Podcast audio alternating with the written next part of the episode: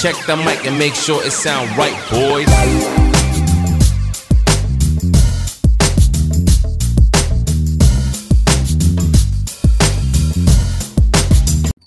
Hi, welcome back to my podcast. I'm your host Papushka Baby. As I said before in the previous episode, I'm doing a Q&A and this is the second uh, part B of the Q&A where I'm answering the second question that was asked. So let's dig in, shall we? So the second question is this. I have a small dick and that shit frustrates me. Naogopanga hadi kuchinjia madem na mi upenda msoko lombo kwa giza. I repeat, I have a small dick and that shit frustrates me. Naogopa hadi kuchinjia madem na mi upenda msoko lombo kwa giza. So for my international listeners, let me translate the question to you. Um, this person says, now clearly this one I know they are male, that they have a small dick and it's frustrating them and they, they are afraid of approaching ladies and they like having sex in darkness. Now, this is when we talk about dick sizes. That's a very uh, hot topic. It's it's really hot because everyone has you know their own interpretation and their whole own perception. If you haven't listened to my previous podcast, I'm apologizing for the background noises. I'm not doing this from my studio. I'm doing this from outside, and you know there are these natural night noises. I'm actually doing this at night, so there there's a lot of you know night animals doing their thing. But that notwithstanding, we shall move regardless. As I was saying, uh, it's very contentious when we talk about size. But before we get there, I want to start with a, perce- a perspective of a cisgender heterosexual man. More often than not, you find that for cisgender heterosexual men, they're not really exposed to a lot of penises. So their perception of what is a good dick, of what is a good size, is one dependent on the feedback they get from their sexual partners, or two, you know, pornography, or three, if this person was in a boarding school or um, you know a place where people publicly bathed, like a river or a lake or something like that, they would compare their own size to what they see around. So there's not really much exposure. And when you talk about even pornography, then you know you can't really compare because that's an art and there's casting involved and there's a certain perception that this art form of pornography wants you to uh, conceptualize in terms of you know pleasure. So if if most people are basing their sizes in comparison to what they see on porn or what they see when people are bathing or what they see whatever then it creates a perception that mine is not enough and I also talked about sometimes basing your size on feedback. You don't know what your partner has been exposed to. So probably they, they have a body count of 10, and out of the 10, you're the smallest. It doesn't mean your dick is small. It just means, according to them, you're not satisfying them as they want because they perceive yours to be small from the experience.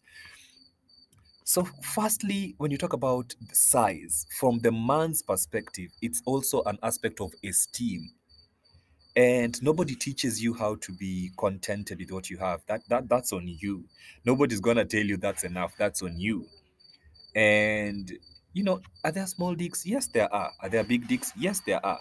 But what is a small dick and what is a big dick? That is the question now because you know people have different expectations and people have different internalizations and interpretations of that.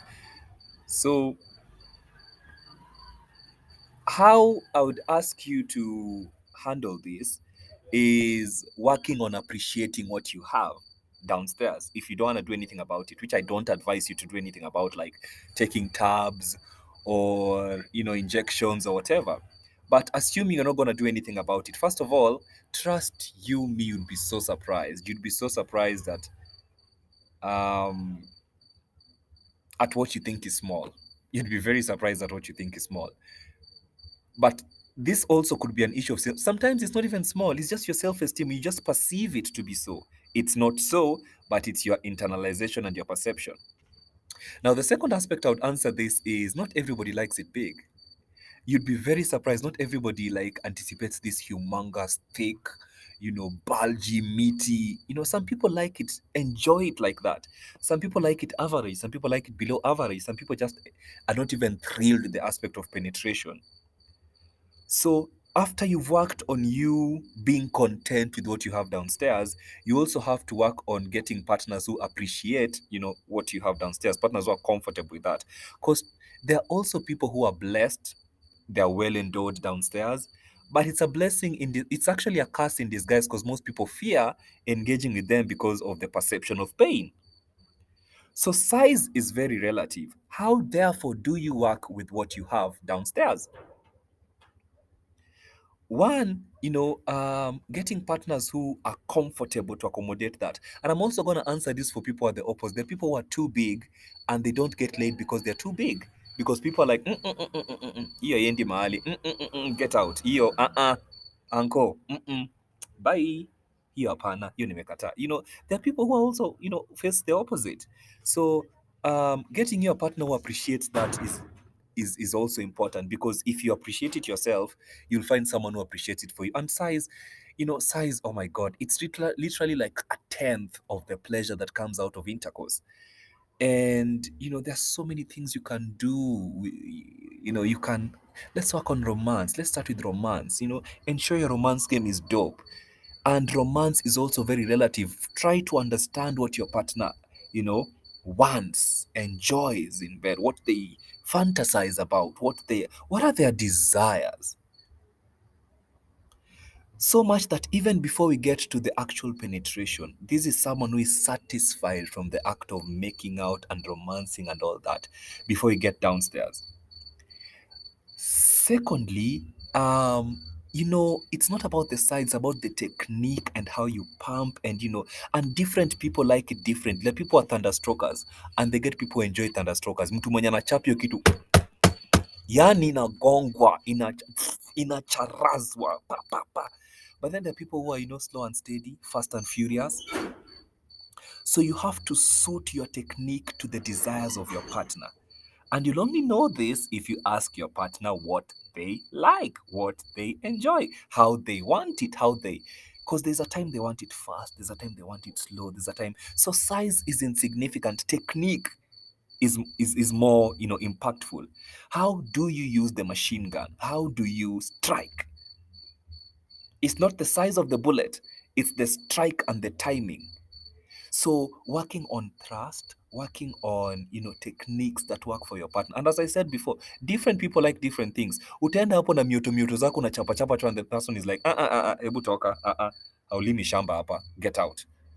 So understand what your partner wants and you know you can customize your thrusting technique to suit your partner's desires. Fast and furious slow and steady you know um a blend of both you know whatever whatever works for you now thirdly is also positions. Different um, and you know when you talk about there's size there's girth there's um, angles because some dicks are bent on different angles. So you have to find you know um, sex positions that work for your size for your girth for your curve for those who are curved. Even for those who are straight there are certain styles that work best.